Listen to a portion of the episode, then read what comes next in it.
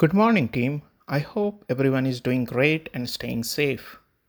First, I want to congratulate you for the successful deployment of our .NET barcode application project, and you know, which is our first step towards application modernization. This is greatly appreciated by customer across the board.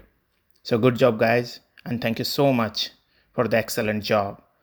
Hey, just wanted to connect with you guys and remind that step appraisal process has started and it's open and the last date of its submission is July 31st. So I know everyone is busy with their day-to-day task and delivery, but step X.O is very critical exercise where you get a chance to highlight how much great work you guys have done in last six months. So I what I would suggest, please take your time think and plan accordingly to submit your accomplishment summary, agile values, certifications, and training that you completed. Please write back to me or give me a call if you have any question and concern. As usual, keep up the good work, guys. Thank you so much and have a great day ahead. Bye.